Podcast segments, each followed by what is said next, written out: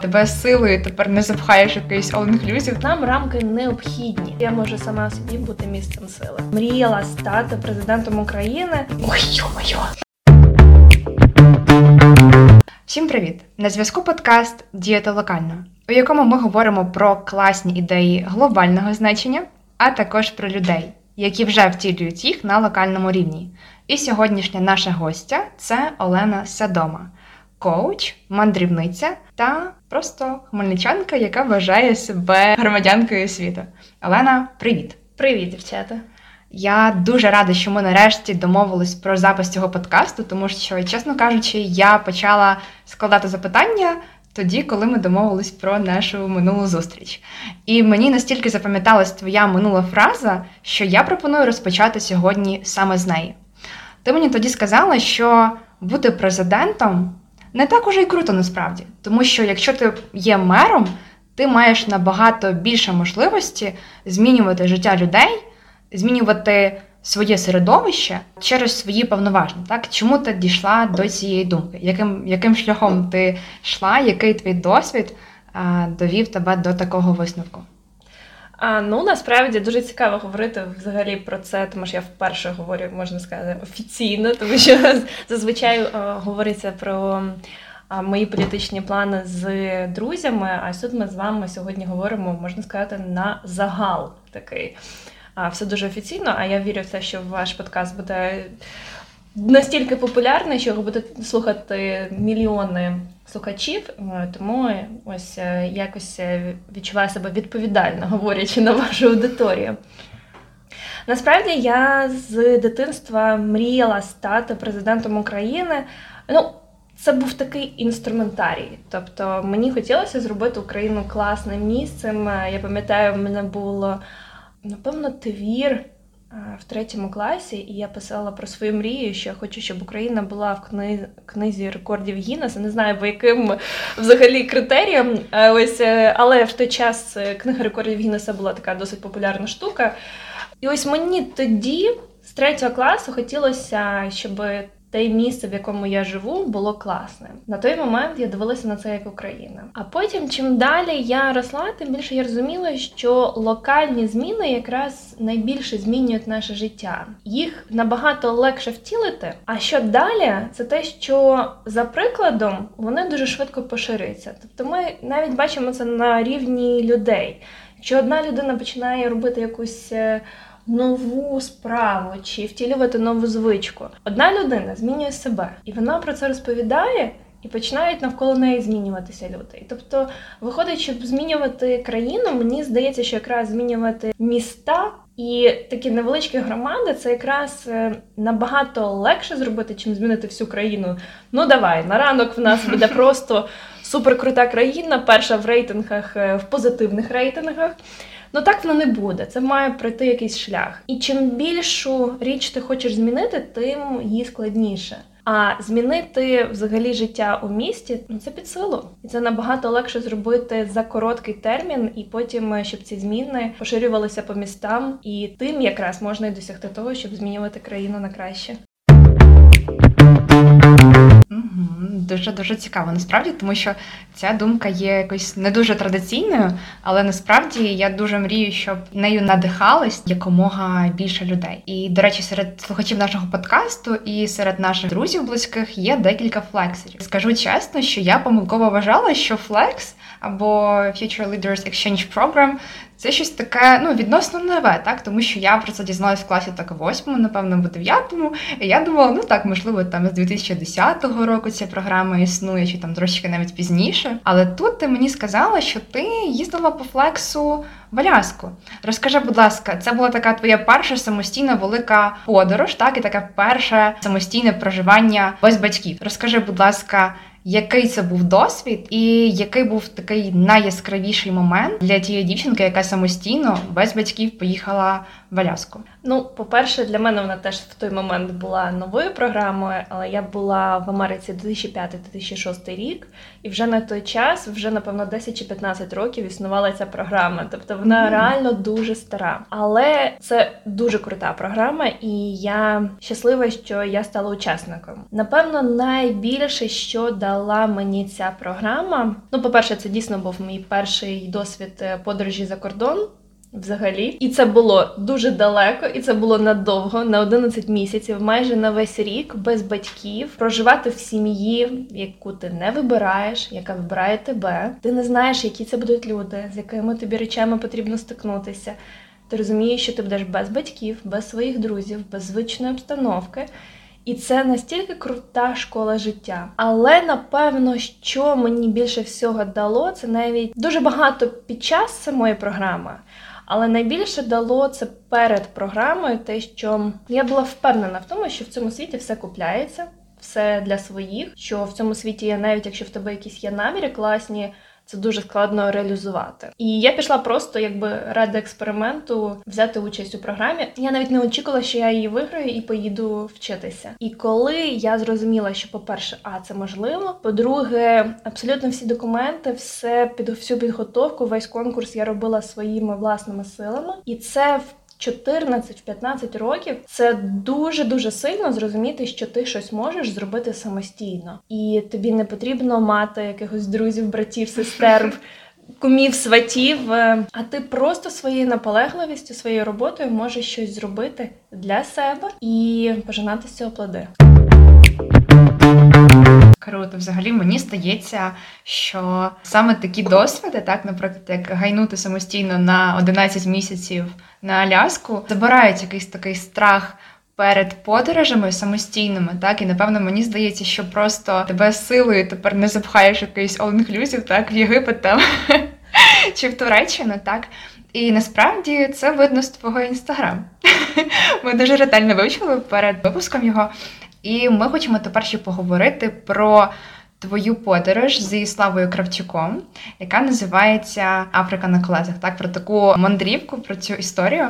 Розкажи, будь ласка, з чого все почалось? Взагалі, що тобі дала ця подорож в плані самоусвідомлення, в плані розуміння інших людей? Так, можливо, якісь твої нові звички, там можливо, твоя обізнаність про те, як робити тест на малярію, так які взагалі такі цікаві штуки тобі найбільше запам'ятались, і коли тобі реально було страшно? Напевно, реально найстрашніше було до подорожі, не в самій подорожі. А чому так? Ти знаєш, весь час, коли ти щось починаєш. Ти думаєш, ой, буде страшно, ти не знаєш, як це буде, ти не знаєш, е, що тебе очікує. Ти ніби готуєшся, але ти не можеш все прорахувати. І ось якраз від цього страшно. Було страшно вирушити, було страшно на це відважитися, наважитися. Як тільки ми сіли в машину, ми від'їхали від батьківського дому, ми навіть ще не, не виїхали з Хмельницького. Все, цей момент стало не страшно. Ти вже в подорожі, ти вже в процесі. І ось оце якраз зробити цей крок, виїхати, зробити перший крок до своїх мрій, до своїх бажань страшно до того. Але як тільки ти робиш перший крок, все. Тобі життя просто дає, не знаю, таку величезну впевненість і більше того піклується про тебе. В тебе все буде добре. Головне робити самостійно. Скільки тривала ця подорож? Ми подорожували 7,5 місяців. Це ми проїхали 51 тисячу приблизно кілометрів. Проїхали від Хмельницького до Кейптауну і назад до Хмельницького. Стали першими українцями, які обігнули Африку, весь африканський континент на автомобілі успішно. Як сталося так, що на півдороги ви не здались? А дуже складно здатися на півдорозі, коли ти розумієш, що щоб здатися, тобі потрібно вчинити багато дуже дій, які будуть навіть складніші, чим просто продовжити. Тобто, ти вже коли посередині континенту, коли ти стикаєшся з якимись проблемами, тобі повернутися це ще величезна задача. Хоча насправді навіть про це не сильно і задумувалися. Просто їхали, просто йшли вперед, просто відчували кожен момент, жили моментом, жили теперішнім часом, е, були там, вдихали це африканське повітря. Коли ти в процесі не хочеться здаватися. Здаватися хочеться, коли ось ти ще не почав. Не знаю, мені так здається, принаймні в мене в житті. У вас був партнер, з яким ви подорожували. І за ці сім з половиною місяців е, як часто ви сварилися? І як сталося так, що все-таки ви доїхали до України не назад? І при цьому, наскільки я зрозуміла, що й залишилися добрими товаришами. Ми насправді, коли починали цю подорож, ми були вже напевно сім років в відносинах в той момент.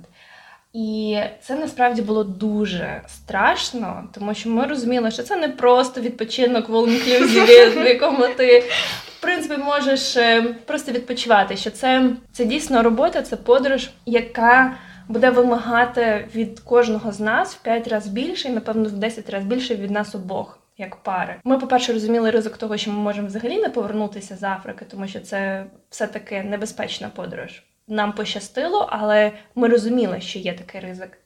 А по-друге, ми розуміли ризик того, що ми, як пара, можемо не вижити, не прожити тиждень чи два і просто розлетітися по різним сторонам.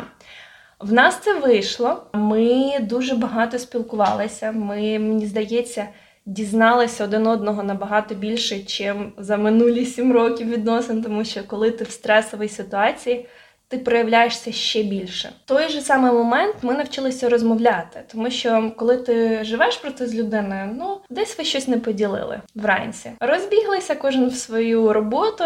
До вечора вже якби ніби відпустило, ну і все. Тут нема куди розбігтися. Ти сім з половиною місяців в одній ванній кімнаті з однією людиною. Тобі немає куди дітися. І розбігтись просто страшно, напевно, так? А, Та взагалі в тебе тобі немає куди розбігатися. куди. І це дало дуже великий досвід якраз розмовляти. Часто було таке, що ми планували дуже рано вранці виїхати, але ми щось зачіпляли, розмовляли, плакали вдвох, е, тому що якісь речі чіпляли. Але поки ми не розбиралися, ми не їхали далі. І це був дуже крутий навик, якраз е, вчитися розмовляти. І мені здається, що ми за цей рік е, набагато більше дізналися один про одного і стали ближчими. Щодо самого кошторису, можна так сказати, цієї поїздки, чи ви її довго планували? Хто був вашим спонсором цієї поїздки? Чи ви змогли самі якось її окупити? Яким чином ви заробили на неї? Ну, це складне питання. Так я не дам кошторису і не, не, не дам розписані цифри. Ну, відверто кажучи, абсолютно всіма фінансовими питаннями займався Слава Кравчук, і саме завдяки. Його можливостям ми зробили цю поїздку. Тобто не було мети відкупити цю поїздку, якось не знаю, заробити на ній. Це була поїздка, інвестиція в своє життя, mm в наше життя, у те, що ти не купиш ніколи ні за які гроші. Тобто, так, вона вартувала якісь гроші, але ці гроші люди тратять різними шляхами. Ми потратили в те, що. Я думаю, що і у Слави, і у мене ця поїздка залишиться з нами на все життя. Тому тут складно говорити про гроші. Так, вона щось вартує, але як кажуть, за мастерка це не купиш. На своїй інстаграм-сторінці ви розповіли про шлях свого життя, і там зазначено, що коучем енергії ви стали завдяки цій поїздці. Цікаво знати, як це до вас прийшло, після якого місця, після якої ситуації ви зрозуміли, що ви хочете займатися саме коучингом людей, які потребують допомоги. Ну, це насправді буде дуже притягнуто за вуха. Якщо я скажу, що це було саме отам, я прокинулася, так глянула на дюну і така: ну все, прозріння. До мене спустилися якісь вищі сили і сказали: Лена, тобі треба бути коучем. Ні, це просто в якийсь момент накопилося, і просто саме в Африці я зробила до цього перший крок. Uh-huh. Перед тим я була на програмі Тоні Робінса. Це людина, яка взагалі започаткувала таке поняття як коучинг.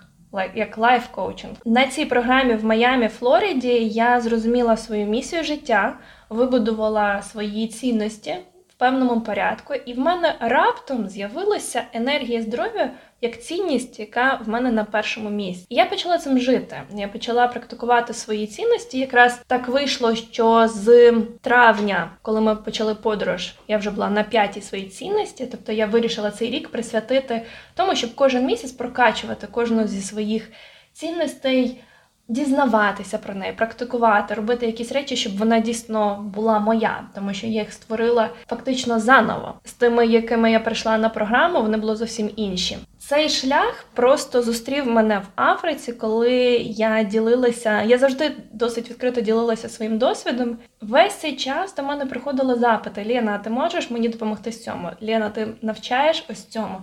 Тобто, насправді це був мій відгук на те, що мене просили, який вийшов з того, що я просто ділилася. Це теж ну страшно змінити свою якусь професію. Страшно сказати, що а ти будеш комусь допомагати. Тим паче, що в мене було таке досить упереджене відношення до професії коучів. І тобто, в якийсь момент я просто зрозуміла, що я накупила достатньо знань, щоб запустити свій перший курс. Я була в Намібії, це був вересень чи жовтень. В мене немає інтернету постійного, немає нічого, і це був такий взагалі тестовий варіант курсу, коли я розписала 21 лист, 21 день програми, які автоматично відправлялися, і люди робили свої вправи, домашнє завдання. І коли я виходила на зв'язок, і це перевіряла, давала зворотній зв'язок. Коли я побачила результати людей, то я зрозуміла, о, я все-таки на правильному шляху. Давайте для наших слухачів ви коротко розкажете, хто такий коуч з енергії. Ну, по-перше, коуч це з англійської мови тренер. Тобто ми всі розуміємо, що ми можемо самостійно займатися спортом, ми можемо ходити на турнік, ми можемо бігати, ми можемо ходити в спортзал. Але коли є тренер, він покаже, як це зробити правильно, він тобі допоможе це зробити ефективно. І буде прослідковувати так, щоб в тебе був прогрес і щоб ти собі не зробила шкоду. Те саме робить коуч, лайф-коуч, але з життя. Тобто не спорт, а те, що ти робиш щодня. Я фокусуюся саме на енергії, на ресурсності, на тому, як люди відчувають, тому що я в цю тему копнула для себе дуже сильно, і я розумію, що як тільки людина прокачує свою енергію, як тільки людина починає себе відчувати класно, вміє цим управляти. Енергія це як паливо, яке просто ти заливаєш в будь-яку сферу, і вона в тебе летить. Тобто енергія це не самоціль, гроші це не самоціль. Це щось, що ти використовуєш як інструмент для того, щоб класно втілювати свої бажання в різних сферах. Зараз ми з командою працюємо над тим, щоб зробити заявку на один мистецький конкурс подкастів. Так і зараз буде просто міні-спойлер про те, що коли ми писали цю заявку, у нас був такий, знаєш, список, просто чорний список слів, який ніколи не можна нам тепер використовувати в заявках. Не тому, що вони погані, не тому, що вони неправильні, не тому, що вони, наприклад, там нецензурні. Насправді ні. Ми заборонили самі собі поставили таке обмеження використовувати в нашій заявці слово успіх і використовувати слово мотивація в тих випадках, де без слова мотивація можна обійтись. Скажи, яка твоя думка? Чи соцмережі останнім часом стали для нас таким місцем успішного успіху? І чи можемо ми, зайшовши подивитись на цей успішний успіх, так можливо, лише з одного боку, не бачачи іншого боку цього успішного успіху, чи можемо ми втрачати нашу таку енергію, займатися тією справою, якою ми займаємось насправді класно, тому що ми дивимося на те, як в коші виходить круто, і дивимося на те, що в нас виходить круто. Але ми просто забуваємо про себе та і дивимось на когось іншого, і тим самим чином робимо собі боляче, навіть не фізично, а більше морально. Яка твоя думка стосовно цього? Успіх, мотивація це такі дійсно класно ти підмітила слова. Знаєш, мені здається, це як солодке щось. Ну тобто ти не наїсишся, але так хочеться. Так, хочеться. Так хочеться. І нічого в цьому поганого немає. Просто потрібно розуміти, що це щось що на десерт, що тебе може мотивувати, що тебе може якось е, підштовхувати до чогось, але цього недостатньо. Чим я займаюся з клієнтами, я їх насправді не стільки їм розказую. Мирослава, вставай у шості, роби ось це, це, це, і тобі буде дуже добре. Успішний успіх. Так. А, ну так. Я насправді займаюся тим, що навчаю кожного з клієнтів прислуховуватися до себе, тому що ми цей навик втратили. Ми якраз згонимося за якимось е, незрозумілими мріями. Які не наші. Ми втілюємо щось, що хочуть від нас батьки, хоче від нас соціум, хоче від нас не знаю, бабця, яка вже померла давно, але вона завжди мріяла, щоб ти була балериною, і ти ходиш на ці танці. Не знаю. ну... Звичайно, ми всі навколо оточені зараз стільки багато інформації, і нам хочеться одне, друге, третє, четверте. Я вчу клієнтів прислухатися до себе, розуміти, о, а це мені хочеться чи не хочеться? Це моє чи не моє? Від цього мені буде класно чи погано? І більше того, сьогодні від цього мені може бути класно, а завтра ні. А сьогодні мені від чогось погано, а завтра мені від цього класно. Тобто, якраз я працюю з тим, щоб виробити в людині навик себе відчувати. І як тільки ти себе відчуваєш, то твоє тіло дасть відгук абсолютно на все. Чи варто мені зараз з'їсти ось це? Чи варто мені вставати рано? Чи варто мені знаходитися поруч з цією людиною? Чи варто мені бути на цій роботі? Чи варто мені взагалі рухатися цим шляхом? Тому що, якщо ми себе відчуваємо, то тут не потрібно питати когось: слухай, Люда. Як ти думаєш, мені взагалі варто залишатися на цій роботі чи ні? Ні, тому що всі відповіді у вас всередині. І якраз е, моя робота має на меті навчити ось цього, навчити себе слухати, відчувати, коли. Ой, ти знаєш, а я вже йду десь вниз по своєму стану. Вже якісь є перші дзвіночки, тобто тобі не потрібно скотитися в яму, щоб почати щось змінювати в собі. А коли ти розумієш, що а потрошки мені не зовсім гірше ніж вчора. Ну, трошки, трошки, трошки, трошки. Якраз ці речі непомітні. Знаєте, яка ця притча є про жабу, яку кладуть в кип'яток, і вона, вона вискакує. А якщо вона потихеньку нагрівається вода, то вона собі сидить. І ось, напевно, те, чого я вчу, це щоб кожен з нас відчував цю зміну температури, навіть якщо вона досить повільна, тому що ці повільні зміни якраз вони непомітні. А якщо ти класно відчуваєш себе, класно відчуваєш своє тіло, то ці маленькі зміни можна ловити ще в самому початку і не заводити себе до біди, до якоїсь ями, з якої буде вже набагато складніше вибирати. Зараз ще хочу поговорити з тобою про твою емейл розсилку, яка називається Сначала енергія. Та і почну своєї особистої історії. Я помітила за собою, що якийсь класний пост. Або якась важлива для мене нотатка з якимось ціннісним текстом, який я захочу перечитати, наприклад, через декілька місяців. Вони в мене не виникають системно. Є речі, які я можу робити системно, так які, в принципі, мені подобається робити системно. А є от такі речі, як, наприклад, написати крутий пост. Я хочу це зробити системно, але я просто не можу це зробити. Наприклад. У мене виходить якийсь класний текст, коли я посварилася з хлопцем, який мені дуже подобався. Коли я просто гуляла зі своєю подружкою, ми написали зно, і ми просто були такі щасливі просто від цього моменту, що від нас впав цей тягар. Та і ми просто гуляли, говорили дуже багато про різні речі. І в мене прийшло натхнення написати пост. Так я їхала в дуже старезному тролейбусі, і там поруч сидів якийсь дідусь, який попросив дівчинку знайти номер телефону його сина. Та, І мені це якось так запам'ятався цей дідусь, що я вирішила, що це прямо такий буде класний персонаж так, для якогось посту, який мене вже давно визрівав. Скажи, е, як в тебе з розсилкою? Чи змушуєш ти себе писати розсилку, якщо не хочеться? Чи в тебе є якийсь, можливо, план на цю розсилку, так, що ти коли хочеш написати? Чи ти пишеш все одно більше так за покликом серця, так, за покликом натхнення, і тоді, коли от прямо якась така подія, приємна або навіть неприємна, дає тобі натхнення, дає тобі поштовх робити цю розсилку? Насправді я вже написала розсилку, напевно, місяць чи два. Ну тобто я вже давно її написала, і тут е, якраз таке питання, як себе мотивувати, писати весь час. Я тут буду абсолютно не, не, не тією людиною. Я вибрала собі графік писати розсилку щовівторка, і мене це тримало досить, досить сильно. Тому що коли ти розумієш, що у вівторок, сьомій ранку, лист має бути відправлений, ти розумієш тебе є натхнення, немає натхнення, ти маєш сісти написати. І тут ти вже можеш в рамках цих рамок керувати своїм натхненням. Наприклад, у вівторок в мене має вийти розсилка. Я можу відкласти це до кінця.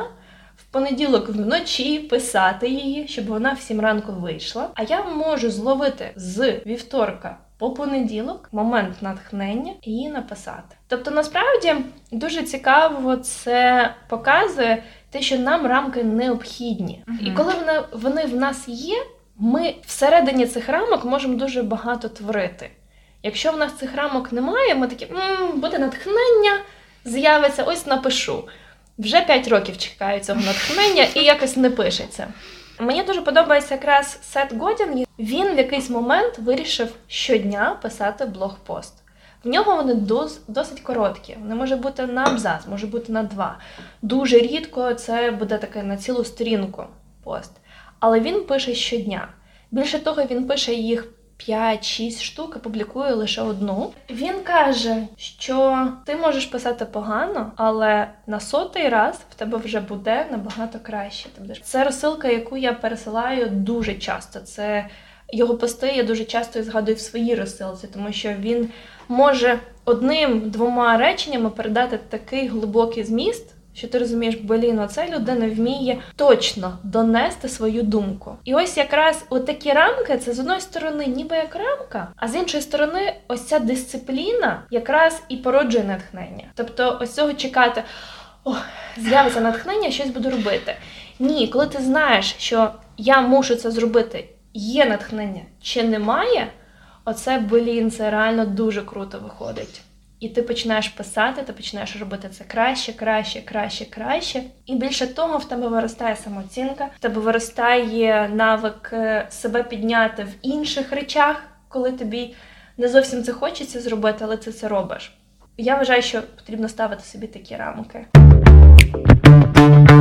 Та насправді я помітила, що з початком коронавірусу, з початком локдауну, нам стало все важче і важче, навіть людям, які просто титани, атланти, їм стало все важче і важче ставити собі певні рамки, тому що вони працюють, наприклад, з дому або працюють за якимось іншим графіком, так?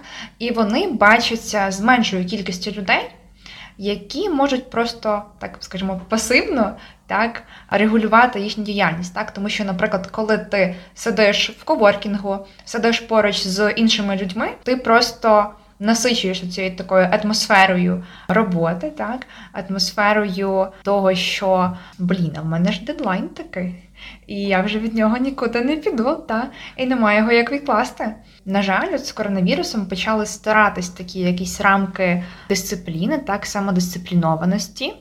Але мені здається, що з коронавірусом ми також почали звертати більше увагу на наш внутрішній стан, на наш емоційний стан, так, на стан нашої енергії та на стан наших почуттів. Скажи, чи збільшилась кількість людей, які хочуть зайнятися тим, щоб підтягнути свій рівень енергії, так щоб покращити свій стан з початком коронавірусу?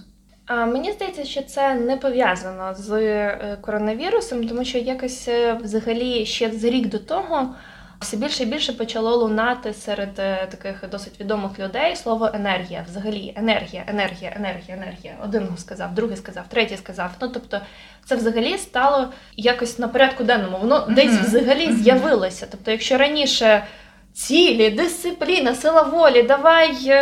Працюй. Працюй. Так, у мене інше слово виникло в голові. І тут раптом люди задумались про те, що дуже важливо себе наповнити якимось станом енергії. І ось вона з'явилася це слово. І вона вже була. Ця тема, і тут раптом стався коронавірус, і вона лише саме цей локдаун, карантини просто проявили потребу. Але зараз все більше і більше людей е, займається цим.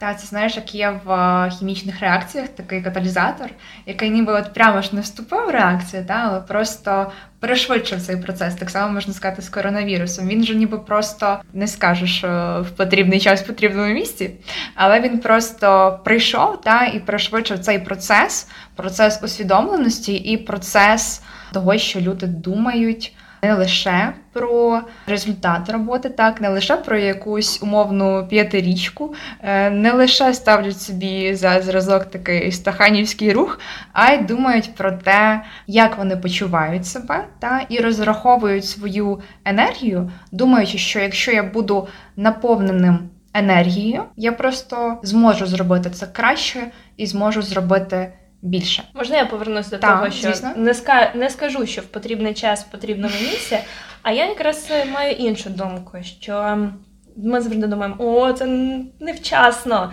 Ми цього не очікували. Але насправді життя стається для нас, не з нами. Не з нами mm-hmm. стався коронавірус. Він стався для нас. Люди повернулися до себе, люди повернулися в сім'ї, люди почали жити більше тим, що дійсно важливо, а не те, до чого всі ніби прагнуть колективно. А всі в коворкінгу прагнуть mm-hmm. дуже класно mm-hmm. працювати. А ти так розумієш, блін, а мені взагалі треба це робити чи не потрібно? А я зараз проводжу більше часу з сім'єю. А я бачу своїх дітей, а я почала займатися своїм здоров'ям. І ти розумієш, хм, ніби я цього не планувала, ніби коронавірус був невчасно, але вчасно все, що відбувається з нами, можливо, ми зараз не розуміємо цей урок. Ми, можливо, зараз не розуміємо, для чого це. Але якщо взагалі глянути на будь-яку подію із нашого минулого, яка була ну, досить болюча, негативна, було боляче саме в той момент, якщо зараз озирнутися назад, ти розумієш, блін, якби цієї ситуації не було я би не була зараз в цьому місці. Це мені потрібно було, щоб пройти якийсь урок. Це потрібно було, щоб щось усвідомити. І в той момент, хоча це було боляче, зараз ти розумієш, Боже, як класно, якщо це було. Тому правильний час і в потрібному місці, так. Окей, так. І наступне моє питання про критику. Так здається, що в різних народів, так навіть в різних груп людей різні способи критикувати. Так, хтось вважає, що потрібно це робити так трошки більш м'якше, щоб е, не поранити почуття цієї людини, яку ти критикуєш, щоб не завдати їй болі, щоб взагалі не відбити в неї бажання займатися якоюсь справою. Та? А хтось вважає, що потрібно так от просто рубати з плеча, критикувати, критикувати так дуже сильно, бо лише тоді людина зможе це почути. Та? І зараз е, з такою інтернет-епохою ми бачимо еволюцію трохи критики, так, і еволюцію похвали. Ми бачимо, або навіть не лише еволюцію, а просто інший стан, так, критика і похвали. Ми бачимо її в відгуках про кафе, бачимо відгуках про салон, бачимо відгуках про будь-яку компанію, так, чи про будь-яке місце. Як ти ставишся до критики, як ти реагуєш, коли критикують тебе в різні способи, так? Як ти реагуєш, коли тебе, можливо, хтось а, критикує в такий не найбільш приємний спосіб? І як критикуєш ти? Я погано зараз відношусь до критики. Не в тому плані, що якби не сприймаю критику чи щось. До речі, е, дійшла вже того стану, тому що ну, все-таки, коли ти виходиш в публічний простір, ти піддаєшся критики, ти піддаєшся хейту, ти піддаєшся різним е, виплескам зовсім негарних емоцій. Тобто, це не обов'язково буде критика, це просто хтось на тебе вилив свій бруд накоплений. Добре, якщо за день буває так, що за рок, і ти ти думаєш, блін, а я при чому тут взагалі? Це є, і я рада тому, що я досягла е, того стану, що мене це взагалі не чіпає. Абсолютно. Я дуже класно сприймаю критику, коли я прошу пораду, і я розумію, що людина мені навалила, і я розумію, ой, йо-моє, я точно була там не права. А коли людина просто намагається мені накинути щось, я думаю, ну а навіщо? Я просто навіть це можу пропустити мимо вух. Я не бачу в критиці без е, запиту якоїсь користі. Ось в якийсь момент ти хочеш е, покритикувати. Який твій намір в цьому? Ну що ти хочеш? А людина буде знати і не буде робити помилок. Блін, хай вона робить помилки. Ну тобто це її шлях. Вона тебе просила пораду? Ні. Може, людина хоче наступити на граблі, можливо, людина хоче пройти свій шлях, не твій шлях, не той, який ти пройшла. Можливо, в тебе є багато досвіду, і так ти бачиш, що людина іде не тим шляхом, не тим шляхом для тебе, але людина йде своїм шляхом. І мені здається, що якраз коли ми вчимося приймати, коли ми вчимося приймати себе, інших людей, то відпадає взагалі потреба критикувати. Ти просто приймаєш це, як є. Ти можеш дати пораду, ти можеш дати критику, коли про неї спитали. Тобто, в будь-який момент, коли з тебе лізе оцей великий поклик серця комусь допомогти. Подумай, а який твій намір в цьому? І скоріше тебе просили про цю допомогу. Ну, так. Можливо, людині не потрібна ця допомога, вона хоче самостійно. Знаєш, як діти, коли в якийсь момент вони виростають, я сам, я сам. В цей момент, хоч мама буде знати 300 раз, як правильно це зробити, але дитині потрібно зробити свої кроки, впасти, набити свої колінка, щоб навчитися жити. Коли мама ж починає за неї це все робити, дитина не виросте, дитина не зробить якісь висновки, не навчиться ходити, не навчиться бігати, не навчиться взаємодіяти з людьми. Тобто ми фактично забираємо в людини шанс навчитися. М-м, І де тут допомога? Так, це типу з випадків не здоженемо і ще раз допоможемо. Так. І взагалі я вважаю, що іноді критика може навіть розвинути комплекс якоїсь меншовартості, так якщо людина ще не сформована, та якщо це маленька дитина, наприклад, та її критикує вчитель або критикує якась стороння людина, коли без цієї критики можна було обійтись. Хоча іноді все ж таки, як ти казала, бувають випадки, коли тебе просять про критику, так і коли потрібно покритикувати, або навіть не покритикувати, а просто висловити свою думку, яка є прямо протилежною до тієї, яку тобі говорять. Та? Наприклад, зараз ми бачимо таку штуку, так, такий тренд, який вже давно продовжується, на комплекс якийсь такий певний меншовартості. Так багато хто любить і приватні компанії, і навіть влада певних населених пунктів любить такі штуки, як маленька Венеція, типу так у нас, або е, мовно кажучи, там Вінницький Бігбен, або там Хмельницька Ейфелева вежа, типу так в такому плані. Як ти вважаєш? Відвідавши стільки країн, читаючи книги про урбаністику, про різні штуки містобудування, як ти вважаєш, чи є доцільним називати, е, наприклад, Київ маленьким Берліном, так? Бо називати, наприклад, ну, е, Берлін великим Києвом, мовно кажучи, так? Навпаки, чи можна так робити? Ну, звісно, робити можна, але чи є це правильним взагалі? Чи дається нам щось? І навпаки, чи не додає це нам, ну якомусь іншому, в принципі, так, іншим країнам, які так роблять, чи не додає це штучно комплексу меншовартості? Мирослава, я не та людина, яку потрібно питати, чи це правильно і як потрібно робити. Абсолютно не те, тому що я чим більше займаюся своїм розвитком, я розумію, що немає неправильних речей, немає якоїсь інструкції, як потрібно робити. Ну тобто, тому тому я на таке питання не можу дати відповіді. З іншої сторони, якщо подивитися просто про мою думку, але так? чи подобається тобі це? Це окей. Ну тобто, це в мене не виникає ніяких в мене ні позитивних, ні негативних асоціацій.